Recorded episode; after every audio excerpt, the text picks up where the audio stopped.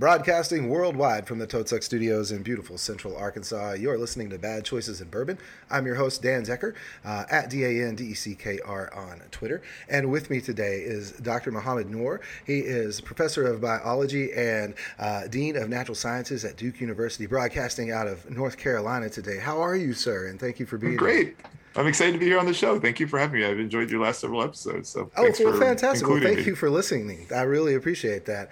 Um, it's uh, it's been an interesting uh, ride to get here. Uh, but as I was mentioning before the roll, uh, uh, this is uh, meeting you for the first time in this capacity is precisely what the uh, show is all about. It's uh, breaking down barriers and getting to know people and realizing where we connect. And very first thing, of course, noticed uh, is your shirt folks. You Oh, can't you can't see it, but it's Battlestar Galactica in the style of um, some base stars and Cy- and Cylon Raiders uh, in the style of Space Invaders. It's uh, it is about the coolest pop culture crossover uh, that I've seen in a hot minute. So, but welcome to the show. Thank you very much. It's a pleasure to be here. Thank you so much for having me. I hope you're having a good day so far too. So far, so good. Uh, yeah, I've been working on some some digestive issues uh, to to kind of sort that out, and as long as I am sensible, everything goes fine, and I'm going to get it checked out. But other than that, yeah, exactly. Uh, so, well, uh, let's talk a little bit about uh, how you got where you are. What what got you to this position in life? It's pretty fantastic. So, in, in which capacity? In terms of my job or in terms Yeah, of yeah. Star Trek stuff? Oh, okay. So, oh yeah, no, we'll get into the Star Trek stuff. We'll, Oh, okay. no problem. So in terms of my job, I mean, I've always, I always liked science and biology and things like that. So you know, even as a kid, I used to go outside and collect bugs and do things like that. yeah. Um, in college, what really inspired me was uh, junior year of college. I took a class in genetics, and I actually put it off to junior year because everybody was telling me it was hard. But I took it and I really enjoyed it. So then um, I, I looked to see what some of the options were that were available for after that that had genetics in the title. There were only 2 Uh-huh. other options. One was molecular genetics, which you had to be a senior to take, and I was still a junior. Then there was evolutionary genetics. And actually, funny side story: I asked my the person, I, the professor who I would sign up for classes with about taking evolutionary genetics, and he he not wrongly looked at my grades and said, you know, it's kind of a tough class. Maybe you should take something you know, a little more consistent with your ability. I mean, on the one hand, that's Being kind of hard. good but on advisor, hand, right? I mean, he wasn't wrong if you look at my grades. But I think part of what happened is most of the classes I had just hadn't really inspired me. I went in and Mhm. took that class anyway against his recommendation, and I loved it. Absolutely was completely enamored by it. And in fact, I'm still very much in contact with the professor, the professor who taught that class. This was in Oh, nice. 1991 that I took that class, so it's it's been you know thir- a good 30 years there. yeah, yeah. But No I've doubt. had multiple email trades with him, like just in the past week, just this is an example. But I got, I ended up doing a research project with him. 'cause I just love this whole field of evolutionary genetics. Basically, it's this idea of instead of looking just at inheritance in the context of one individual, it's looking at patterns across the population and being able to infer what are the evolutionary forces that are operating there. Like, oh, look, based on this, it looks like natural selection was involved. You know, and That's that was really it was great and it had this good mixture of sort of big picture and some at the time fairly simple math you know it was just mostly algebra and i was like i love this there's a great logic to it so Now, i went to is- graduate school oh sorry I was gonna say, is that kind of in the concept that like if you go far enough back, even everything is related uh, Absolutely as right. far as like I mean, a lot of folks maybe don't consider or haven't been. Uh, you know, exposed the idea that even plants, we're related to plants at some We're even- point. we're even we share a related to our significant own- amount of DNA with plants. Yeah. absolutely we're even related to our own gut bacteria like if you go Yeah, back exactly. far enough Talk like, about we share common symbiosis, right? ancestor with them So no, that's fascinating. But continue. You went to grad school and and so Sure. on. Yeah, I went to grad school in the field, and, and you know, I did, I did my dissertation, you know, working with fruit flies and trying to study natural selection in some fruit. Oh, the flies, was ever-present fruit flies. The ever-present fruit flies. Actually, I have a bucket sitting, actually two buckets sitting in my backyard right now, where, where twice a day I go and collect some of the wild fruit flies to use for my research projects. That's amazing. so, uh, You know, also some some folks during COVID did wild yeast. You're doing wild fruit flies. It's amazing. doing wild It's fruit great. flies. So I'm using wild yeast to catch them. So See, it's all connected. there you go. I met uh, my wife, whose name is Julie. I met her there in grad school, and then from there, you know, uh, I had a brief stint at Cornell. I was a faculty member at LSU for a couple of years, um, and then and then came to Duke, and I've been I've been at Duke now for gosh, 16 years. Oh, that's Time flies, fantastic. but- yeah, it does. it was, it? honestly, it was it was often my dream job, and I loved it. I still love it. And you just kind of So I- I stumbled now- into it. Yeah, I really did. Yeah, really did. yeah. And that- I I mean, that's, a research uh, lab. I kind of stumbled into where I'm at uh, via yeah. college. Yeah, you know, I went to school for theater, um, and mm-hmm. then through that, though, I had a work study that uh, the job was to set up a CAD lab for the theater mm-hmm. department to do set design, transitioning okay. to digital drafting and okay. the the project was uh, for setting up a Macintosh lab with uh, old Power Mac G3s, and well, they were new at the time. And yeah. and uh, fast forward, you know, twenty odd years, and I work at the Apple Store. So oh, nice. Hey. yeah, you know, there you go. It's, uh, and they, I mean, it is it is it is a direct line from that work study to what I'm doing today, and I can't. Isn't it amazing? These like really small choices sometimes have this massive. I, mean, I guess they call it the butterfly. Not what you set out to do, but where you go, you know. I mean, honestly, if I had not taken that class, I don't know where I would be, but it almost certainly would not be here. Well, and that's one of the fascinating things too. Is you know, uh, it sometimes uh, it takes a interest in order to focus so readily on something and you had you seemingly had an instinct that no i think this is my jam. Yeah. And you took well, a you took a risk on it right? Yeah. Yeah. And uh, and that's that's a really fascinating way to get there. So but you mentioned you were a junior in college in 91 so mm-hmm. I graduated high school in 93 so you're not that far ahead of me not not by a lot. So um, that's really good. We share a, a lot of generational information. Yeah, no, I'm getting there, man. It catches up. You know, um, don't let it fool you. that's uh, I you know I like to think that we've earned every one of them one way or the other. Uh, do you have any children? Because that helps. I do yeah, I do. I do have two kids. Yeah, they're two wonderful. Kids? yeah, oh, absolutely. Yeah. I know, but they still they still contribute. The yeah, worry is ever present, though. How yeah, old are no, they? You're always mind? worried about them. Sure, no, no problem. Uh, one will be 22 this summer, and one will be 17 this summer. Oh, gracious. Okay, so yeah, we have a 17 year old, and the rest. I have a.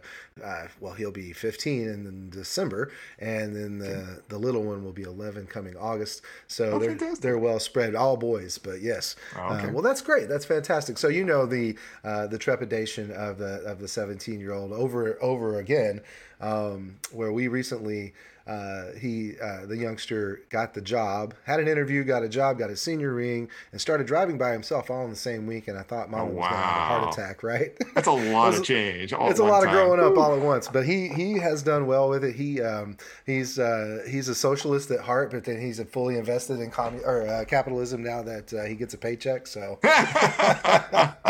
you know, so hey, maybe he can apply to Duke and come here as a as a student. see, oh yeah, no, he would love to. He'd love to. He's um, you know know, he's a fantastic uh, student uh, if he's interested in the topic. Uh, so he's yeah, currently thinking film studies. So we'll see how that goes. Okay, you know, we, we, definitely have a we have this whole thing called Demon, the Duke Entertainment Media Arts Network, and Ooh. you know a lot of the a lot of the alumni who are in sort of the entertainment and arts will come back once a week or sorry, one week per year, not once a week, one week per year, yeah. and talk to students about their about their routes and things like that. So See, it's actually oh, quite, a, quite, a, good thing. Yeah. yeah. Oh, well, and of course, the program here is great too. So where did you grow up? I grew up actually very close to Vienna in southeastern Virginia. oh wow! Okay, so you're uh, you've been southern all the time, huh?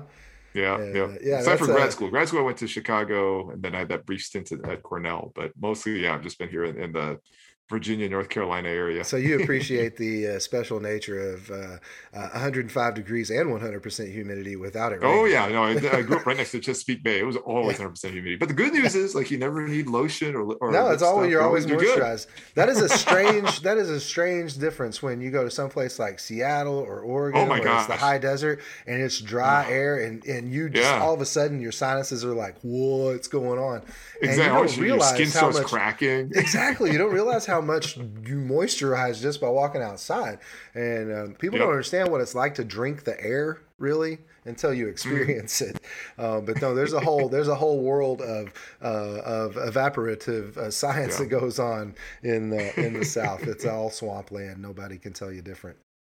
So. Is to say that uh, just like the mold here, the South grows on you. it does, it does. You know, and that's that's one of the things that um, you know. Uh, I've lived in Arkansas my entire life, and you know, it is it is one of my endeavors to be the opposite of the stereotype as much as possible, mm-hmm. um, mm-hmm. because you know for all of its warts, there are a lot of good things that come from having grown up in the South, and you know, openness and, to me at least, openness, hospitality, and um, uh, just a big heart is all. Uh, you know, y'all means all, and that's I don't understand where you can confuse that, but that's just me. so, but that's that's interesting, and uh, so, but you know, going back to one of my collaborators is it One of my collaborators is actually at the University of one of my collaborators is actually at the University of Arkansas, where we had a couple of projects together. In Fayetteville, fruit fly guy. Yep, in Fayetteville. Oh, nice. Well, wonderful. Yeah, there's another connection. And you mm-hmm. mentioned uh, you mentioned earlier too that you had once upon a time applied at the University of Central Arkansas, which is I had, uh, my alum there. Yeah, mm-hmm. nice. Yeah, and that's you know, and it like one of those things, a, a choice that didn't quite work out. So, yeah, and that they, that they never wrote me back. Other... I'm guessing I didn't get the job since they just oh, never they, wrote yeah, me back. Yeah, they never wrote you. Yet. well, you know, there is a there was I missed an opportunity once by by scoffing off uh, LinkedIn, and I checked in a year later, and it was a legit headhunt from Netflix. So you know, I missed that opportunity. Oh, wow. yeah, I know. It's one of those things where you're like, well, dang it, you know. So yeah. anyhow, uh, roads not traveled, right? Roads not traveled. Paths not taken. hey, I uh, I applied at the university too, and they didn't hire me, so don't feel bad. Oh, great. I even showed you. up in purple and gray and everything, man. I was putting wow. on a show. Yeah, I know. I was really trying hard. Uh, probably turned out that, I mean, it was a big project that I don't know if I would have been up to the task, but it would have been an interesting try. Uh, something to do with uh, coordinating their online. Um, records so that people could download their transcripts. Oh. So yeah, it'd have been a big thing. Oh, yeah, yeah. Uh, but uh, yeah, yeah, I ended up. Uh, gosh, I think that's how I ended up at Apple. Anyway. yeah, anything uh, definitely with uh, student grades has high security on it. too. you're exactly, a lot of cybersecurity exactly. stuff there. Yeah. So uh, it was yeah, I was like, oof, that sounds like a lot. So. Uh, but growing up, you, uh, you, how did you get into sci-fi? What started what started that interest? I'm just assuming it's a broad interest in science fiction. It is. Uh, that's right. Yeah, yeah. Uh, I mean, I honestly don't remember specifically. I mean, my father was an aerospace engineer, so that probably helped contribute to it. Oh yeah. Uh, and he actually worked. Yeah, he worked at NASA. He didn't work for NASA, but he, he worked physically at NASA. He was actually a professor for university, but he was stationed at NASA, given what he was studying. Oh, that's very cool. Um, yeah, it was neat. Um, yeah, I guess I, I don't know. I think I just started seeing it. I was already sort of pre predisposed to it. yeah. yeah. predisposed or pre-prepped in some way for it. And I remember as a kid seeing like Close Encounters of the Third Kind. I remember seeing, though I actually didn't love that one. I remember I seeing ha- Star I have Wars. that movie, like the the expanded best version on DVD, and I don't think I've ever yeah. actually played it. I liked it better when I was older, but when I was like six or seven when that came out, and it's very it, like, slowly like, paced. It's very silly. It's no ET. guy with midlife crisis. Yeah. You know, it's not. Yeah. I mean, you're waiting the whole time for the aliens, and it's like it's like the last five minutes of the entire movies where you see the aliens. Otherwise, Listen, man, we've all sculpted our mashed out. potatoes, okay? right. so that's a that's an Star interesting bit, though. Star, when you were yeah. going to Star Wars, so um, did you get to go see Star Wars in the theater? I did. I did. Not, not not like on opening day or anything like that. But right. I did go but you it, remember you, know, first you run in '77. Yeah. I I don't know, and I don't know if my mom would remember. I don't think she took me.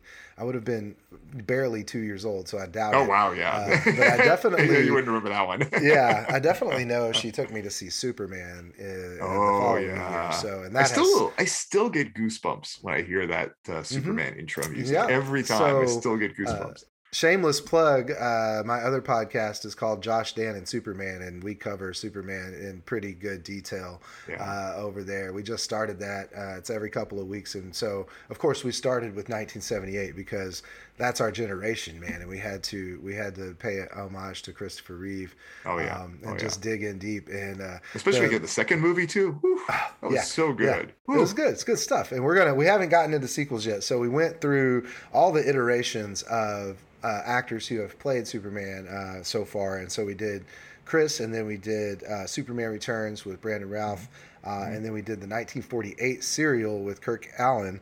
Uh, okay. And then the latest episode uh, that's out is about George Reeves, and the one that will come out next week, relative to this recording, is we covered Supergirl Oh, nice. 1984. And we roped Steve Shives in to co-host with us. So. Oh, that's great.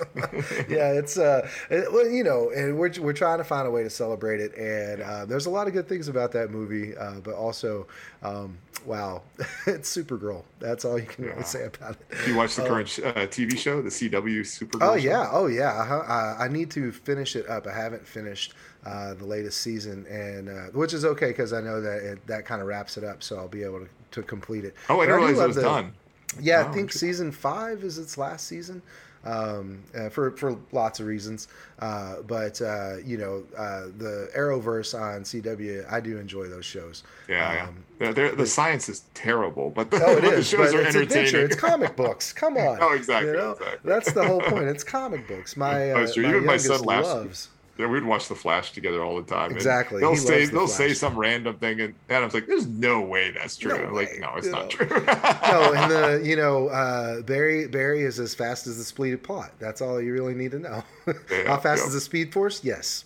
yeah. I still it's love a- them honestly, even though I criticize the science and laugh about it and shrug Oh. and, and you know groan, but it's still entertaining. It's a great ride. Oh yeah, well you know not to be too crass, but our our motto on the Superman podcast is at the end of the day, shut your face. It works. I mean, are you having fun watching it because it's fun.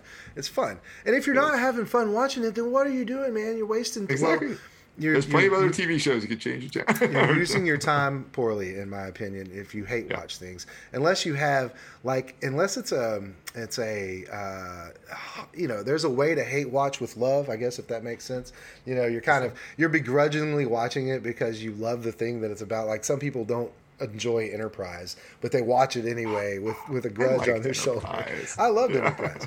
You know, and that's one of the things. Is you know, there's room for everybody in Star Yeah, Trek. that's why I don't understand the people on social media who join a group, say on Enterprise or on Star Trek Discovery or one of these things, and they post all this hate stuff. I'm like, did you really join the group just to hate Just on to be it? mad. I don't like, get it. Do you not have it. anything better to do with your time? I mean, That's my there's a lot of shows like- I don't like. I just don't pay attention to them.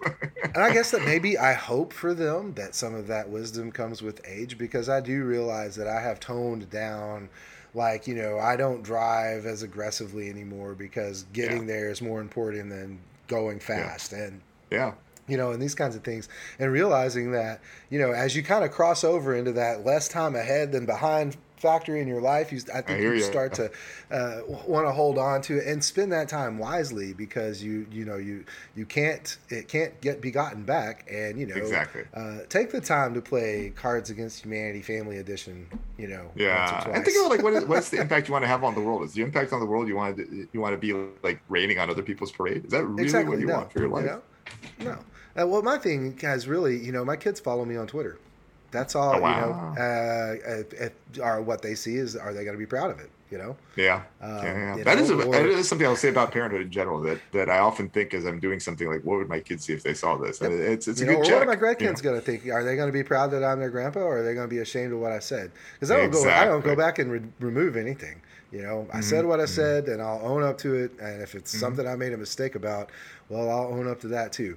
Um, Good for you. That's know- awesome. hey, awesome. listen, I'm nothing if not ignorant about a lot of things. same, same. you know, my favorite saying is, uh, "If I'm the smartest person in the room, where's my wife?" you know, because I'm obviously lost. You know, um, but yeah. So, well, do you, when, do you recall when Trek became a part of it all, or was it I just? in do, I do. It actually, it's funny. It's a funny side story. I've mentioned this on some other podcasts before too, where my family was visiting another family in Florida, and the kids there just had it on in the background. I even remember which episode it was. It was this was original series Trek, of course. This was back like around 1977. Mm-hmm. Oh yeah, when it was on like uh, syndication. Yeah, exactly. Yeah. So uh, the episode was "For the World Is Hollow" and "I've Touched the Sky." Oh Um, man, one of the longest yeah. titles in Trek history. Yeah, it is probably. But um, I remember watching like, what is this? This is really interesting. I'd heard the word Star Trek before, Mhm. and in my head, I just thought it was something kind of like Star Wars. And I watched it like, this isn't really like Star Wars, but I Not like it. It's Yeah, really yeah. interesting. So you know, when I got back then to, to our home in Virginia, I basically like found it on our local channel on syndication and just started Very watching good. it. And then from there, just you know, watch the movies they came out. You know, Wrath of Khan and Search for Spock. All those. Did you get to. And see motion picture in the theater when it released I think so, but I don't. I don't remember for Because sure. it was on I TV real quick after. It didn't. I mean, Yeah, it came on like yeah. TV soon, as I remember Yeah, watching I have it been on on TV. television. Um, Yeah, I definitely remember know- seeing it like around that time, but I don't know if it was actually. The My mom wouldn't have definitely taken Wrath me of to see was. that. Oh yeah, no, I Yeah. was in the seats for Wrath of Khan. I could walk Yeah. into that spot in the theater. Right now.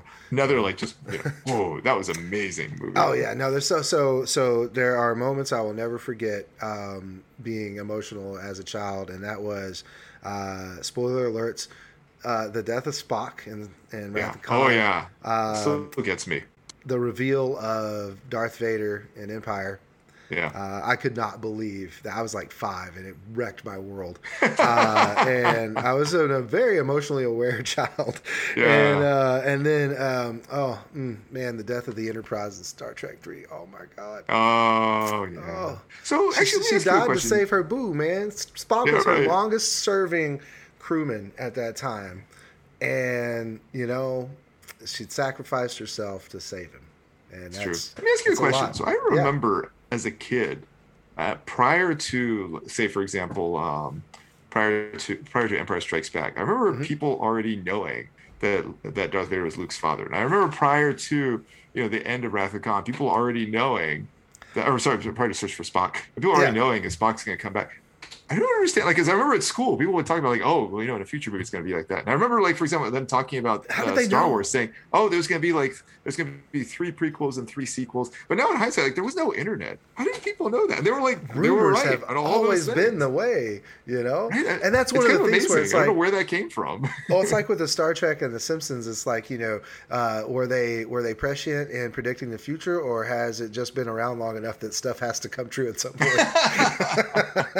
These are a little too specific for that. But I think, but you know that's that's um, that is an interesting contrast because it's often like you know our generation it was literally the schoolyard gossip and it was a friend of a friend who got the Fangoria magazine or a friend of the friend who got the Starlog magazine um, yeah. you know I guess that's it. and- It must have been magazines. I guess that's Oh, it. it- it- somehow the- like it was out there. Like I remember people saying it, and before it happened, like oh, I just yeah, I remember. Um, I can't remember what it was. A it was some sort of. I remember getting in trouble for doing it, but I clipped up a uh, magazine that had a lot of stuff about uh, the Wrath of Khan in it, and I clipped out all the pictures and the, and the everything and put it in my my photo album. That uh, it was my photo album, uh, and I got in trouble for clipping up the magazine. I thought it was weird because. It's a magazine, uh, Yeah. but anyway, uh, I think that photo album is still at my mom's somewhere. I'd love to dig. Oh, that that's out. awesome. It's- Oh yeah, I think I, I. She doesn't ever get rid of anything, and if it didn't die in a flood, then it's probably Yeah. still there. Oh, Um, and I forgot to give credit to actually. I watched the '70s Battlestar Galactica back when that was on too. oh yeah, uh, Yeah, that was well. that You know, I mean, if it was space or hero related, you could account me in the seat. Same, Um, same. know, uh, and even like weird stuff too, like Falcon Crest. I was there for Oh, yeah. Falcon Crest. I love that show. Not I watched landing, it. I, so I wasn't. much, I, I wasn't a huge fan, but I watched. I remember Chase and all that. Which Well, I Chase remember then watching ended up being in mom. um, Deep Space Nine later. yeah. Well, and uh, the thing the thing with it too is that uh, it came on after the Dukes of Hazzard, and I'd watch it with my mom. So oh yeah, that was the thing, you know. That in Dallas. I didn't watch Dallas. My mom oh. wouldn't let me actually. Uh, it was that was probably for the better in hindsight. I don't know. It was a lot of drama for drama's sake. So, what other uh, what other franchises hold your interest? I mean, obviously we have Battlestar Galactica. yeah, well, definitely the, the reboot for Battlestar Galactica was great. Um, Wow, you know, wow. Fi- Such good Firefly. Oh yeah, that was absolutely stellar. Firefly was definitely a fun ride. Um, I guess, yeah, like you said, I mean, pretty much if it's sci-fi, I didn't always Did you, see um, them. Oh, go Did you watch Space Above and Beyond back back when it was on? You remember that show? It was on Fox for one season. that. Don't No, remember that one. Well, that is a that is a recommend. Okay, Um, okay. It is. It's out there. I don't know where you can find it on uh, streaming services. I ordered the DVDs off Amazon. Uh, Okay. So I found a really good deal for the European release, uh, which of course is region locked. Uh, but uh, the DVD reader on my computer cares not for your regions. Oh, there you And so I was I was able to media shift the content to my Plex server. Ah, fantastic. yeah, fantastic. yeah, you know, liberate liberate your media, folks. Yeah. Um, yeah. you paid for it; it's yours, sort Oh, of. you did pay for it. It's true. It's fair. Yeah, you know, it's a license, but still, you know. Have you seen the actually the show that I just watched just very recently? This is a show from this year, from 2021, that I really enjoyed quite a bit. But it's Resident Alien. Did you see this show? I haven't. No, uh, It's on I the think you're Sci-Fi Maybe Channel. the second person to check uh, to uh, check on that. I should probably. I really check it it a lot. And Robbie McNeill from Star Trek Voyager is uh, directs some of the episodes, and I think he's an executive I producer was for the whole wondering series about too. that. I was thinking about, you know, I mean, uh, one of the things I was uh, talking with um, a previous guest about is our mutual fascination with Captain Proton, um, Yeah. you know, scenarios and how w- would it would be so great to get a uh, a non-ironic interpretation of Captain Proton set in the universe where it's taken, you know, as seriously as like Flash Gordon would be taken Yeah, back in the yeah, day, but just done with them fully as those characters, you know, Buster Kincaid and Captain Proton, and just yeah. into it. and have some fun with it for you know a couple three episodes on a short trek or something, um, you know Robbie and Garrett would be down for it. Oh yeah, And, I think they've uh, said that in the Delta Flyers podcast. Oh yeah, before, yeah. too. No, I, I mean, there's, I mean, seriously, there's there are some things that Paramount Plus could do, and they could just ask for more of my money, and I would give it to them. And it's like, okay, five dollars more a month, and we'll give you Captain Proton. You know, uh, ten dollars more a month, and we'll give you DS9 in HD. yeah, I'm just yeah, feeling yeah. on. Come on, Actually, I take my guess it's money. too, I guess it's too late now, but that would have been a good thing as a perk for the Voyager documentary. Yeah. Where like if and if if we get to like 1.25 million, then we're gonna go ahead and make like a short episode of, Hey, of do Captain caretaker Proton. or something. You know, Yeah. uh, just to make us cry. I don't know, or or like Year of Hell or Equinox or one of the big. Oh yeah. Oh, I love uh, Equinox. You know, yeah, one of the big crossovers. Mm. I was I was kind of I, I was kind of laughing earlier uh, because um, I, I got an email from Big Bad Toy Store, uh, not a sponsor, but definitely go check them out. Uh, BigBadToyStore.com. They have great stuff. You can get a lot of the um, Eaglemoss models uh, from them that aren't always available somewhere else, and the prices are competitive. Uh, but that was the thing is there's the XL model of the Equinox, and I'm like, that's a little contradictory. Yeah. That's a tiny that is a ship. little It's a contradictory. tin, tiny ship. Voyager is small, and the Equinox is smaller. Yeah, Um, much smaller. but yeah. um, but also, uh, I don't know. I don't know if I can justify that one. I have a predilection to the XL models in the in the hope that being that they're expensive and big, and I don't have a lot of room, that I'll limit myself to just the hero ships. But they keep putting out hero ships. Mm, okay. Where do you set them up when you get them? Uh, I have a desk behind me, but my wife is encouraging me to move to the bedroom and get some bookshelves. And she's I not see. as keen on the display. Uh, but I have uh, I have um, the uh, several of the Enterprise variants. Mm-hmm. And uh, and also the recently released um, Lego uh, Space Shuttle Discovery. Oh yeah. Uh, What's your favorite Enterprise?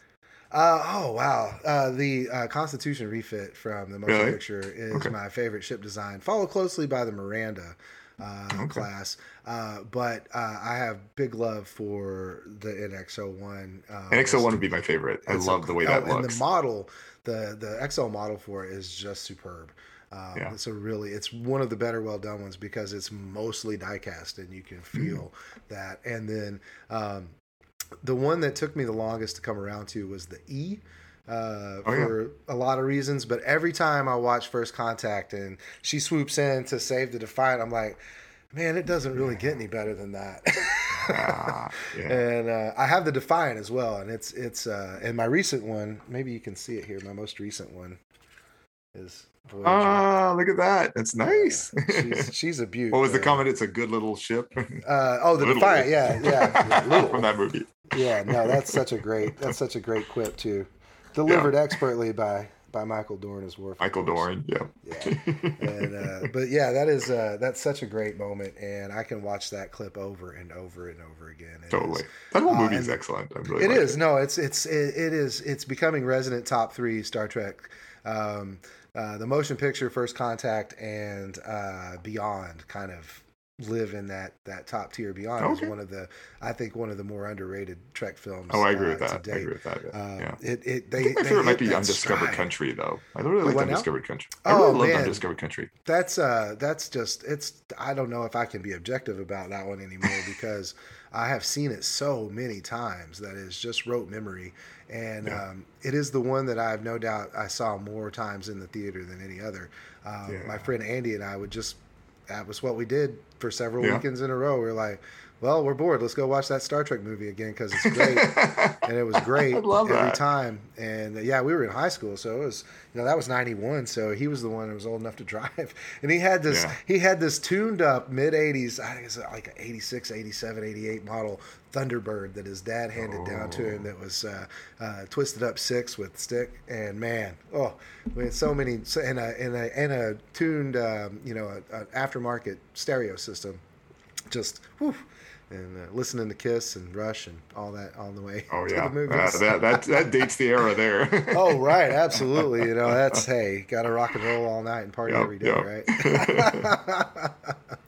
so, well, Oh, what like I said, what other uh, what other franchises hold your interest? You ever gotten into Doctor Who?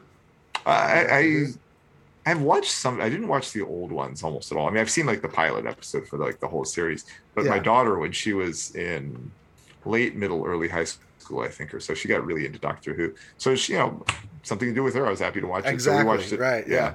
And we watched starting. I, mean, I think we watched a couple with with um, Eccleston. Is that his last Mhm. name? Mhm. And then and then all the Tennant, good part of the Matt Smith, and then got into the. I forget the name of the guy after Matt Smith. Uh, Capaldi.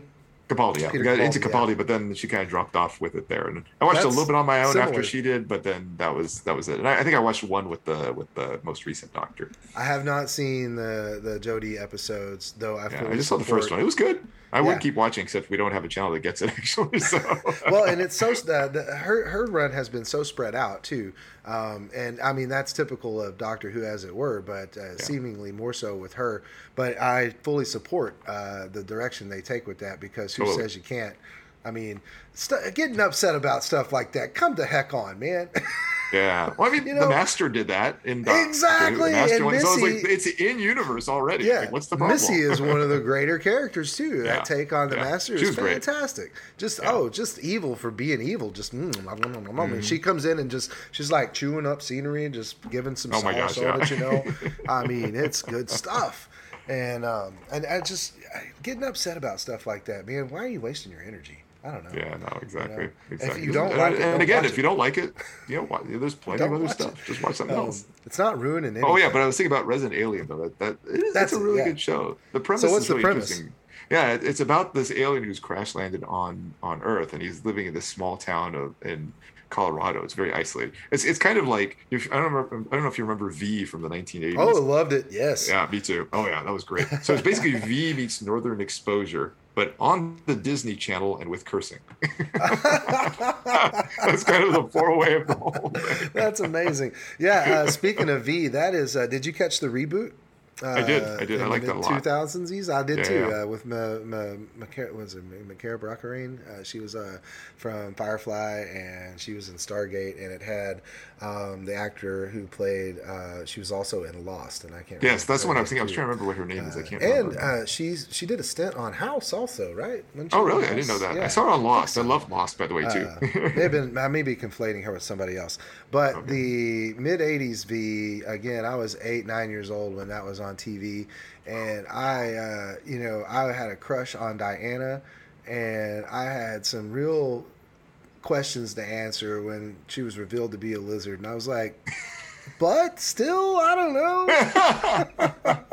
and that and the guy who played the guy who played Willie then went on to be um, Uh, yeah, Freddy Krueger. Movies. Yeah, Freddy Krueger. Yeah, uh, yeah, uh, Eng- Englund. Uh, quite a change in roles there. it was, yeah, no, and he played uh, he played that role really well. I always enjoyed his character on that show. Yeah, uh, same. but uh, yeah, the uh, the the lizard reveal was one of the more devastating Oh, yeah, reveals of, the of that time. yeah. Oh my gracious, yeah. Or the eating And- the mice. And the too, eating of the that? mice too. Yeah, the disjointed jaw. Oh, ooh. Yeah. yeah. Uh, those effects don't hold up, but uh, No, that show is, that show now, near and dear.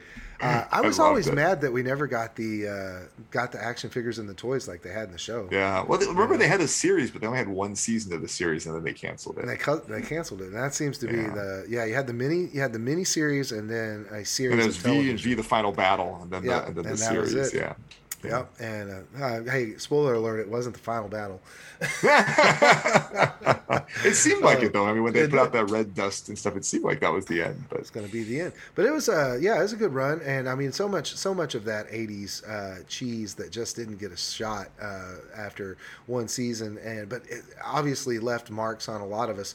And then what's what fascinates me is I go back and look at shows that are more well, uh, you know, well known, and also uh, got a longer run, but feel like they were short. But something like Knight Rider got like five seasons or something, and it just didn't feel like it at the time. Um, but I guarantee you, I watched all of it. oh yeah, I definitely saw every. Knight Rider.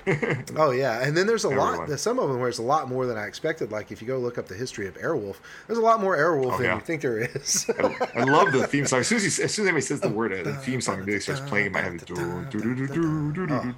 It was such a good theme. music. Well, Yeah, pure I 80s, love pure that 80s. And uh, well, I have a lot of love for that because um, uh, I watched it with my grandpa, and that was one of the things that we watched together when I was. Uh, and I would go to my grandma and grandpa's house uh, almost every weekend. And so um, when I would go visit with them, and he was home from work, we would watch Airwolf and a couple of Oh, other yeah. those shows, and, and another one like oh. Um, Oh, was I can't remember what the name of the show was, but the detective Mike Hammer. Mm, can't remember. Oh, was, it was Uh, called something like wasn't it called My Camera or something like that? something It like had that, the- but it had the runaway. you was know, like Mickey Spillane's My Hammer or something Yeah, like that. exactly, exactly. Uh, Stacy Keach, man, and uh, we would watch that. And then there was another um, short-lived sci-fi series about some aliens, and the only thing that I can really remember is it involved pyramids, and they kind of held the guns upside down. And I couldn't. I, I that is not even enough to Google what the heck it might have been. But I mean, That's hilarious. I've started with less and found more, but I don't think that's enough to get That's not started with. Yeah. The other thing I loved when, I was, that a too. when I was when I was real, a little kid, I liked um, the cartoon Star Blazers, which is Oh, based yeah. on the yeah, Mhm. based on Yep. the space battleship Yamato uh, Yep. anime stuff from the time. Well, and you know, a lot of our a lot of our great cartoon uh, uh, was just ported anime, and we didn't know it at the time.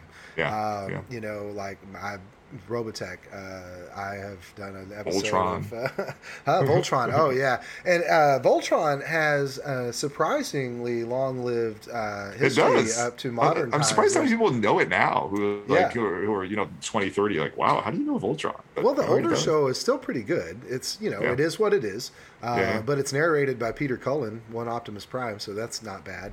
Uh, and then, but there are two modern retakes. Uh, Oh, I didn't even know that was true. Okay, so Uh, yeah, there was one that was done on Nickelodeon, uh, a couple Okay. three seasons, uh, and then there was one uh, on Netflix that has been as pretty excellent, done by the same animators that do uh, the Last Airbender. Um, so it's in Oh, Avatar: style. Last Airbender. Yeah. Oh, that's gonna be know, the, right? the best Ooh, show yeah, of all one of time. the best shows of all time, absolutely. Um, and uh, I have had I have had to, uh, I mean, I've had folks who just outright will not watch it because it's animated, and I'm like, you are a you're just missing it's out. depressing. It's depressing. It really is. Um, the last four, the entire series is worth it. Period. But Yeah. the entire series is worth it for the last four episodes. Yeah. Period. Yeah. and also like the first season was okay, and then it get and then like when you get, Oh, by the time you get to the Fire Nation, that, that's when it's like oh, okay, now it's like amazing. well, and what it what it did is, and it, it gives the audience a lot of credit. Um, it invites you to take the journey with them, and it allows you to watch the characters grow. The first season is very amateurish, and what what a lot of people don't realize about the time frame is this is only a year. It takes place in you know in less than a year, and so you see Yeah. Aang grow very quickly. Uh, Yeah. He becomes an incredibly mature twelve year old by the end of the show. Mhm, Um, mhm. And I think too, uh, I don't understand why Korra gets so much uh, dismissal. Um, I thought it was pretty good myself. I haven't watched all of and- Korra, but what I've seen has been Again, really I haven't watched all of it either, but I was I was impressed, and I was Yeah. again I was willing to go there because I thought it was a, a nice update to that universe. Yeah. Uh, but yeah, no. One of the things I love it. Well, one, Mark Hamill does some voice uh, work for it, and that's just great. Oh yeah, But, Fire Lord. Uh, he's the best. Uh, but Aang is the clever hero, right? Um, and he wants to solve the problem without violence every time. Uh, Mhm. He wants to. He doesn't want to fight you, Mhm, and that's one of the things too. Like people get, I think they forget about Captain Kirk. Is they always remember pew pew pew, but given the opportunity and preferable to other choices, Captain Kirk will always try to be clever. He won't. That's fair. You know, That's an absolute uh, fair point. And and uh, I think people forget that because they want the swashbuckling Kirk, which is actually a very low percentage of Kirk. You know, It's just more memorable, I think, in some ways. It You know, you- it when you think of the, the consummate negotiator, shit, you know? of Picard. You know, you don't think of Kirk as, you know, I mean, he did try to solve things with uh, with peace, but I mean, he wasn't this actual negotiator. He didn't give like no, these really no. good. But he, I think he Yeah. liked to feel smarter. Yeah. you know, he's Yeah. just egotistical enough to want to feel smarter. I think is more. yeah. but yeah, um, so check out the you know the the update to Voltron if you've got Netflix. Um, it's actually pretty good, and again in that same style. uh, as Avatar, along with the you know good writing and, and characters that uh, that hold up well. So, and of course it's Voltron. So yeah, absolutely, absolutely. that was that was fun. Now, did you did you uh, uh, were you uh, old enough for Transformers or too old for Transformers, or did you get into that? I was a little bit on the old side, so I saw it a little bit kind of in the background, but I didn't I didn't watch You it didn't very collect the toys or anything? Yeah, no, I didn't collect the toys. No, I Past remember them that. being. I remember GoBots around the same time. Oh man, the GoBots were like discount Transformers. And stuff. Yeah, they were so they were not very interesting toys. yeah. Not a lot of playability after the first because they were like three steps. Yeah, yeah. done. Yeah. Uh, you know. Do you watch the? So back to Star Trek. Do you watch the current series? Like I uh, do. I love. Discovery I'm, I'm fully embracing all of the new Trek. Uh, the Prodigy news just came out, um, Yeah. and that's exciting. Uh, and I, here's the thing, too. Um, you know, the animated series uh, doesn't get the recognition that I think it's due. One, because uh, I saw it when I was very young, and of course, it was Star Trek, and it was a cartoon, and signed me up. Uh, but also, animation gives Trek the limitless boundaries it needs to be able to be Star Trek purity, right? Um, and the fact that they can incorporate such diverse and interesting characters and alien characters that Mhm. look and can be alien because they're animated. That's fantastic. You know, that's how we got M'Ress and that's how we got the three arm navigator and yeah, all of the that was you know, exactly that. It was the reason you just described is the reason when I wrote my, my my book on science and Star Trek that I specifically didn't use the animated series because it it leaves the boundaries of what's possible a little bit further by. It but I mean, does. as a show, it's great. I mean, as a It show, is. It was- goes. It goes into a bit of fantasy. Yeah. Um, but if you want an Aztec space dragon, you can have an Aztec space. That's dragon, right. You know, uh, and, or if you want a negative universe where everything goes in reverse and you end up with Baby Kirk, you can have that. or turn um, Kirk into something that only lives underwater. That's okay. Exactly. Yeah. No. There's it's the and and one of the you know one of the interesting tropes too is they have the life support utility belts and they just pop on a belt and go down to the Yep. planet and they're kind of got this golden aura and I was like that would have been perfect for the TV show. I mean, there's nothing wrong with that. Um, now you know some of it is fantastical, but the the point is, of course. The animation it takes away some of the things that we can't do right. in the live action shows. Yeah, Um, yeah. The and- story has and- to trump science. I mean, it's, uh, people aren't watching National Geographic; they're watching Star Trek. You know, I watch the Star Trek, and you know, some of the best Trek is kind of rooted in a, a an understanding of physical science as we know it today. But Yeah. also, you know, we're talking about three to a thousand, three hundred to a thousand years in the future, and you know, I mean, if you go back three hundred years from now or a thousand years from now, science ain't nothing. Yeah. And what we can do now looks exactly like magic. So yeah, it's true.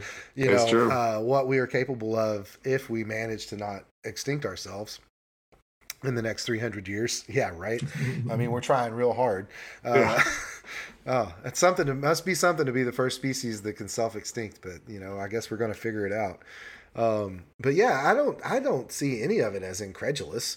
Um, even the, in the, even the mycelial network of the, you know, we're okay. We'll accept that there's a subspace where a magical rock that can control matter, antimatter, annihilation uh, processes is also connected to this subspace. Which allows us to travel at ridiculously faster than light Yeah, no, I mean, speeds without relativistic time concerns.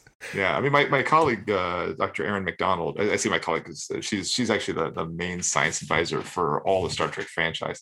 But she she has said that you know basically subspace is essentially just like the area between folds of space time. Yeah, It, it, Exactly. kind of works. It Yeah, kind of works. Well, and Yeah. and that's the you know that is the go-to explanation for when you need to know how a transporter can turn you into energy without vaporizing you. Subspace is the Yeah. only way that happens because the amount of energy required to turn you into energy is going to vaporize you before that process can take place, unless there's some intermediary. Because uh, think about it. I mean, it's an insane amount of power. Uh, it's, I mean, it, it's probably an infinite amount of power if you follow the equation. but Trek cares not for power concerns. I mean, if you start trying to think about it, there's no way a starship. Well, works. if you if you can have a matter anti, if you can control a matter antimatter reaction, you probably can have just about almost as much power as you a, Yeah, you can have as long as you you know as long as you refac- refracture your dilithium crystals appropriately. There you go. or, or Scotty will shut down your warp engine. Yep. Oh man. oh man, theoretical science is fun. Now, okay, but like theoretical science in your field, what kind is there such a thing as like theoretical theoretical biology? Do you mean do you mean in, in, in evolution or the stuff I Yeah, exactly. The stuff that no, the stuff you study. Is oh, there, oh, I study. Yeah, I mean, there's, uh, there's all sorts of science involved in that. Yeah. Yeah, I mean, there basically you have if you're going to test something you have to create a testable hypothesis right? And you can't just come up with something and say like it could be this but there's no way we'll ever know. Like nobody at that point people are going to be like well that's not science then anymore. I mean, yeah we have we have no way to ever find out if x is true. Yeah so it's usually the the key is to find a way to make hypotheses testable. So we always do that and yeah, I mean, we do that all the time in my research lab. Like, we'll, we'll come up with some explanation for something. Saying, well, I think if this if X is true, then I'm going to do this experiment, and if so, then I'll then I'll see uh, outcome A. If it's not, then I'll see outcome B. Yeah, we do that all the time. Fantastic. Well, let me ask you this then: uh, sure. What is either the uh, most fascinating thing you've discovered in your research, or the thing you're most excited to work on, or both? You can answer both. It's a good question. Um, yeah, it's hard. It's hard to say. I mean, the, the research project I'm working on right now, which is actually a completely different sub area of evolutionary biology than what I've worked on in the past, is we're trying to understand why there are so many lethal gene variants in natural populations. So, like, if you take humans for example, like you, mm-hmm. me, you know, um, you know, our, our, you know, our neighbors and things. I'm avoiding relatives for a specific reason. You'll see why in a yeah. second. Each of us probably has one, maybe two lethal gene variants somewhere in our genome. Like it's it's it's bad enough that it could kill us, but we only have one copy of it. Remember, we get one copy of every gene from mom, one copy from dad, right? We only have one of those copies, and if you only have one copy, you're okay, right? If you have yeah. two copies of that same lethal variant, then you're going to die. Like you oh, wow. will die before you even reach adulthood. And everybody has these things. And this is true not just in humans, but in fruit flies and all these other animals too. So big question is why are these so common? Now, this is, by the way, one of the reasons that it's bad to have kids with your siblings yeah, because okay, you're likely you having the same lethal gene variant and you're likely to bring those two things together. Yeah. Whereas I have one, my wife has one. We probably don't have the same one. We're not at all related. You know, we have a different gene variant, so it's okay. Everything's it's masked, right? So, but kids. the the percentage is not zero. No, percentage is not zero. That's no. crazy. that is interesting so too. It, so what we've been trying to do. This is the reason I have the. I think I mentioned before we started recording that I have some buckets that I, I catch wild fruit flies and sitting out in my backyard. What I'm doing now is I'm just sampling tons and tons of wild fruit flies. I'm seeing that you know if you if you isolate one of their chromosomes, about half of that particular chromosome have some lethal gene variant. It's rarely the same one, but every now and then you see the same one popping up more than once in different unrelated fruit flies. So what we're doing now is we're basically just going through we're doing some genetic crosses and we're doing some DNA sequencing. We're identifying what are these mutations that are actually doing that. And then from that, our next step is going to be try to infer what the evolutionary forces are that make it persist. So there's a couple of explanations. One is just that the number of genes that can mutate to cause lethality is high enough, and the number of mutations is high enough that on average everybody gets one because you know when when you're making a new copy of our genome, it, it messes up just that often. Right. So that's right. one explanation. There's no bit check expl- in the in the DNA. no, exactly. Well, I mean, there are actually some error checking mechanisms, but it's not perfect by by any means. Um, the other explanation is that maybe there's actually an advantage to having one broken copy for some of those genes, and that might allow some of them to persist. So, an example that people often use like that is sickle cell anemia. Mm-hmm. If you have two copies of the sickle cell anemia thing, then you have sickle cell anemia. That's obviously really bad. If you have just one copy, you're basically healthy, right? You're basically healthy, and you're actually resistant to malaria.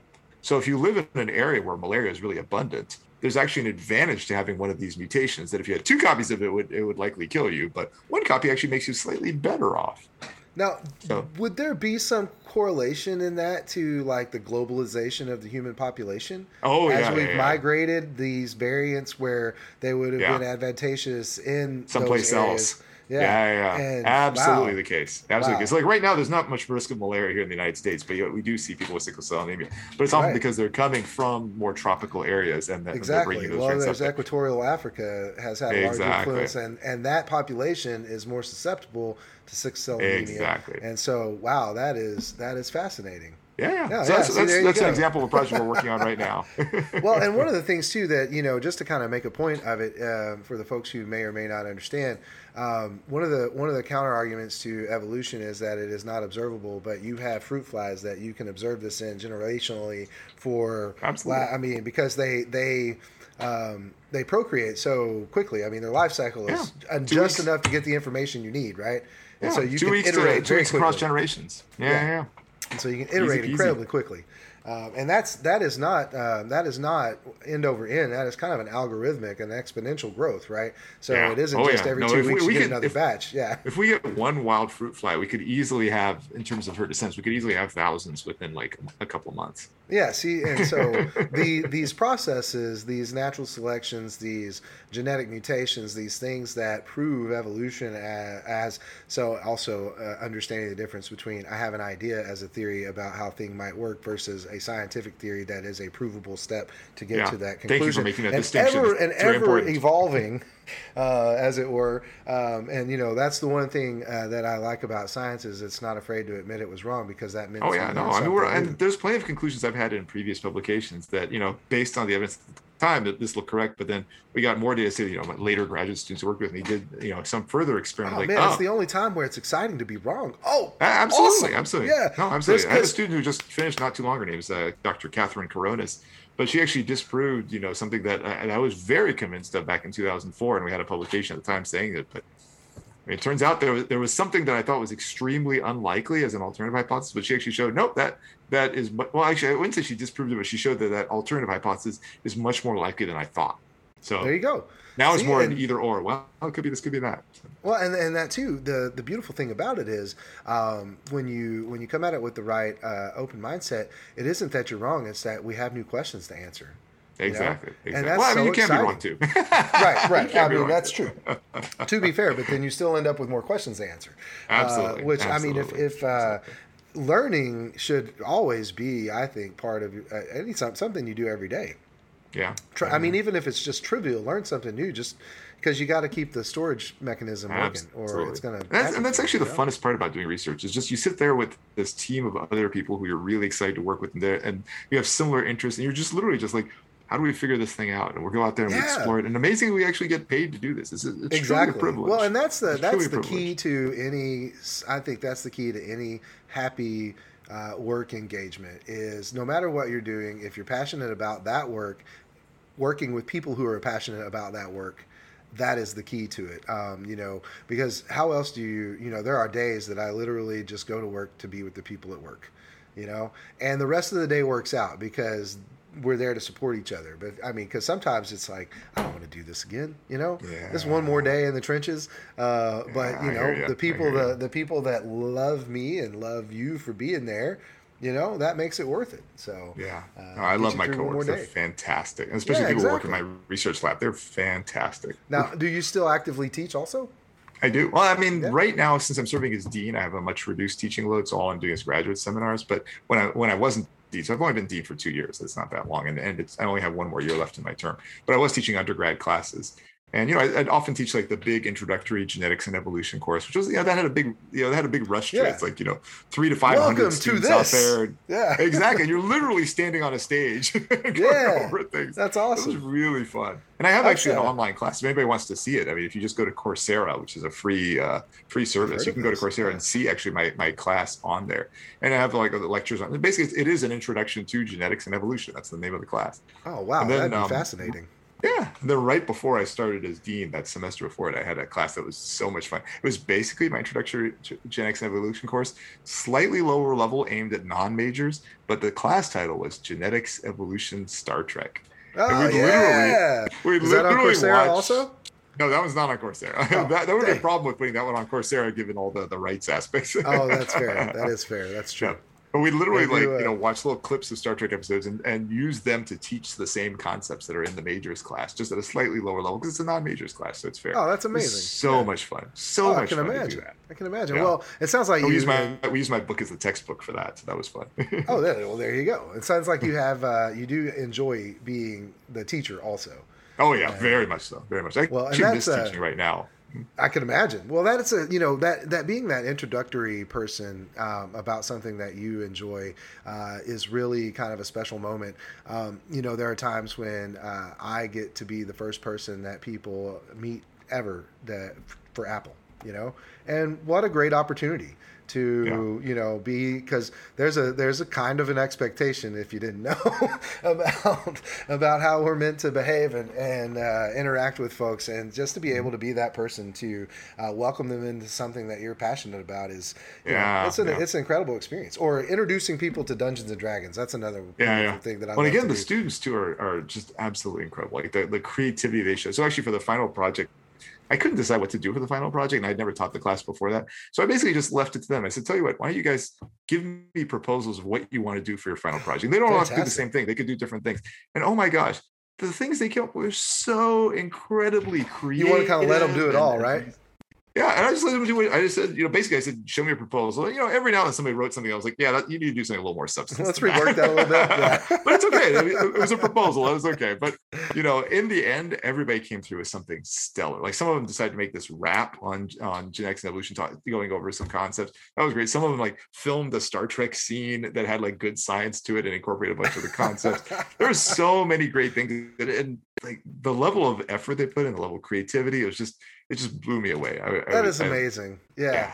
Well, and and that's that speaks to your level of engagement as an educator too. I think because um, you know even if it's just kind of a passing interest or they they, they took that class, you know, like you said, the the introductory class for non majors.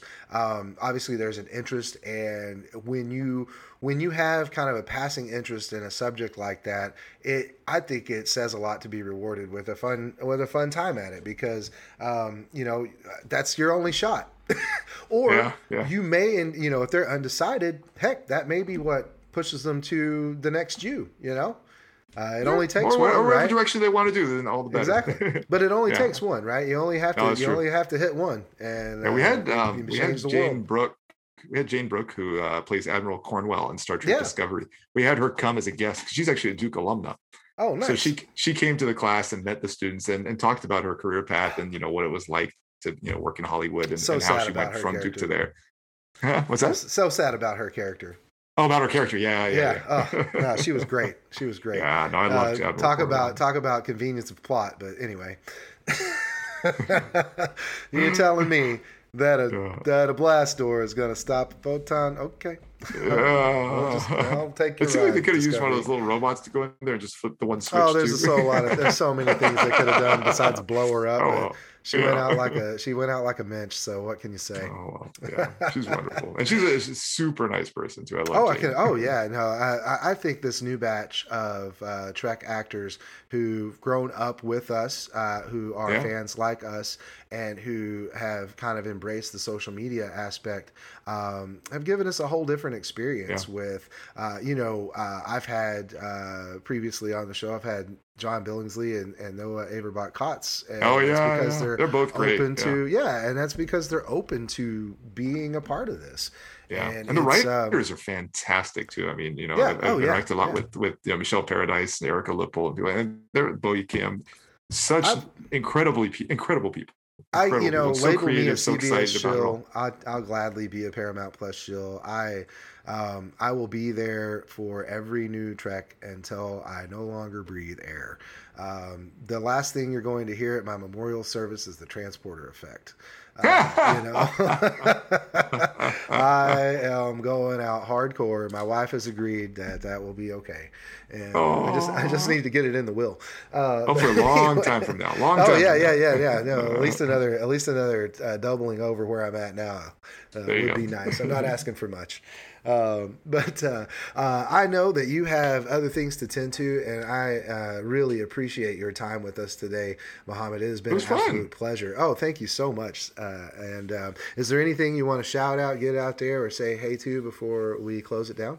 I mean, I guess if people are interested, I mean, I have a YouTube channel where I uh, talk about the science in various Star Trek episodes. It's called BioTrekkie Explains. If you just go on YouTube and search for BioTrekkie, spelled B I O T R E K K I E, Trekkie explains it'll come up and Do people like it great. Yeah. Yeah. Thank you. I'll uh, I'm going to go subscribe, and so should you. and speaking of subscribing, thank you all uh, for lending me your ears again this week. It is always a pleasure for you to visit with us, and hopefully we earn them again for next week. If you would like to support this show, please do so by sharing with your friends and getting the word out about how much you enjoy listening to this. Check out the back catalog and uh, get to know some other folks. And um, if you really, really have a means to want to support the show, though, you can do so at patreon.com slash D-A-N-D-E-C-K-R. And uh, for as little as $3 per month, you can gain early access to these episodes and uh, the back catalog of uncut episodes where you might hear some interesting outtakes. Uh, so, um, otherwise, though, it's much appreciated. This show will be free and ad free every Thursday for as long as I can manage. And with that, I'd like to say thank you from the Totuck Studios and good night. Thanks for having me. Oh, yeah.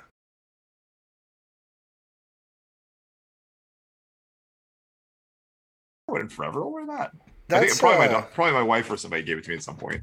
Well, that's uh, Battlestar Galactica is uh, what I consider one of the four pinnacles of my Star franchise, where I can no longer be objective or comparative, and that's Trek, Star Wars, Battlestar Galactica, and Stargate. And those never watched Stargate, but the other three are definitely my big three too. yeah, so um, Stargate's right up there. Uh, it's it's a hard start because it's a little dated now, but it is definitely worth the effort. Um, Yeah. But uh, I have a story. one end? Was Stargate Universe the last one, or was it, It one after was, and it kind of went a little. It went a little uh, darker in that element, but it was a good Ah. show, and I enjoyed it. Um, Gotcha. But uh, I have met uh, Edward James Olmos. Uh, Oh, really? by- I've never yeah. met him. Oh, he's he was a Oh. good character, man. Uh, when I was in college, uh, once upon a time in '97, um, I the University of Central Arkansas is just about six blocks from where I live now. That's where I went to Yeah. school, and I was in theater. And so I applied for a job was- there once. did you really? Oh Yeah. wow, that's amazing! Yeah, go Bears! Um, uh, and so he was there to speak to the student body as part of a speaking Yeah. program, but the director of theater um, was the one coordinating that, and she was also the teacher for the acting two class, and so she Yeah. asked him to come speak to us, and it was myself and about fifteen other people, and we basically had a private audience with uh, Edward James Olmos. It's pretty fantastic. wow. And that was, Actually, of course, that was before the Battlestar and everything. That was like That's right. That's so. right. Actually, it was 1997. Was the year I applied for the job there. Oh, that's think of it. amazing. As you were saying that, I'm like, oh wow, that was actually the year. what an interesting crossover and that's kind of Yeah. like what this show is all about like the weird ways people kind of cross over uh, Mhm. and with that i'm gonna go ahead and start the recording for Sure. actually uh, i've got it going i don't have to record the zoom call that's fine so we're good to go uh, it's just nice to see each other so uh, i'll introduce you as uh, dr mohamed noor uh, professor of biology and dean of natural sciences at duke university It's a Good good title. All right. Thank you. and then we Thanks. can go from there. All right. So, and this is this is just so fantastic because I, you know, bad choices in bourbon are not required to be on the show. Yeah. Uh, I don't it drink anyway, a- so that's good. yeah. See, there you go. And that was just it was just an interesting name uh, once upon a time, and I like it. stuck with it. Um, and but the show's turned into just yeah, kind of a get to know you. So Yeah, it's really yeah. No, uh, I, I love is- the one with Vianne. That was great. I really Oh, thanks. that. Yeah, no, she is just she is something else, man. I, Yeah, I've never met her in person, but I interact with her so much online. I feel like I know her. yeah, yeah, and that was a that was a real treat to to get to visit with her because she's Yeah. just turned out to be just a nice a nice. She checks on me like health wise, make sure I'm doing good. She's constantly like almost every day there to make sure I'm okay. So I mean, yeah, big big ups to her and Stevie Lee too. Uh, We just adopted each other as siblings. Yeah. Like you know, Stevie actually designed the logo for my channel. Uh, Yeah, um, one of the things that it's on. Oop, can you oh, see yeah. it? Oh, yeah. Look at that. Uh, It's kind of. There it is. Kind of oh, that's great. Yeah, shows up Like- briefly there. um, she did my avatar on Twitter. So oh, nice. Uh, Nice, yeah, she did a Should have read that too. rendition I don't- I don't- well. So you know, my last name is Decker, and there's a connection with Star Trek with Commodore Decker and, and his son later on, and uh, and so I adopted the moniker the Commodore, uh, and she did a rendition of me in a first contact era, you know, Deep Space Nine era gray. Uh, with the Commodore Pip, uh, but the constellation in the background as the starship. So yeah, it's a little mis- Ah. it's a little mismatch of, of Yeah. uh, time I'm trying to periods. Decker, but was Decker the one on the planet with the pledge and everything? the planet, no, he was on the one with the planet killer. Uh, so Oh, Doomsday oh, Machine. that's Commodore right, that's Decker, right. Yeah. Dun, dun, Yeah, he goes nuts and tries to take over the Enterprise. Yeah. So you know, it fits. It fits. All right. Uh, so I'm just gonna do the intro here. And... the Exeter. The Exeter was one with the the pledge guys. yeah, yeah, where they go yeah. down to uh, and it's the Kohms and the the yeah, Yanks. yeah, the Yanks yeah. and the Kohms. Oh my god. Yeah, I know. That's, that's one of the skippables. Definitely, dude. that's a skippable episode. Oh yeah. man, colonizer. All right. yeah, I had that one on my ViewMaster when I was a little kid. Oh my gosh, the ViewMasters. That's so great. It's so great. All right, couple beats here, and I'll do the intro. And sure. where where is? Uh, forgive me, but where is Duke? And is Duke, uh, Duke is in Durham, North Carolina. Durham, North Carolina. Okay, so coming from North Carolina. All right. Yeah. Here we go. Right next to Raleigh. Yeah, I've got a friend who lives there. Oh, cool. All right. All right.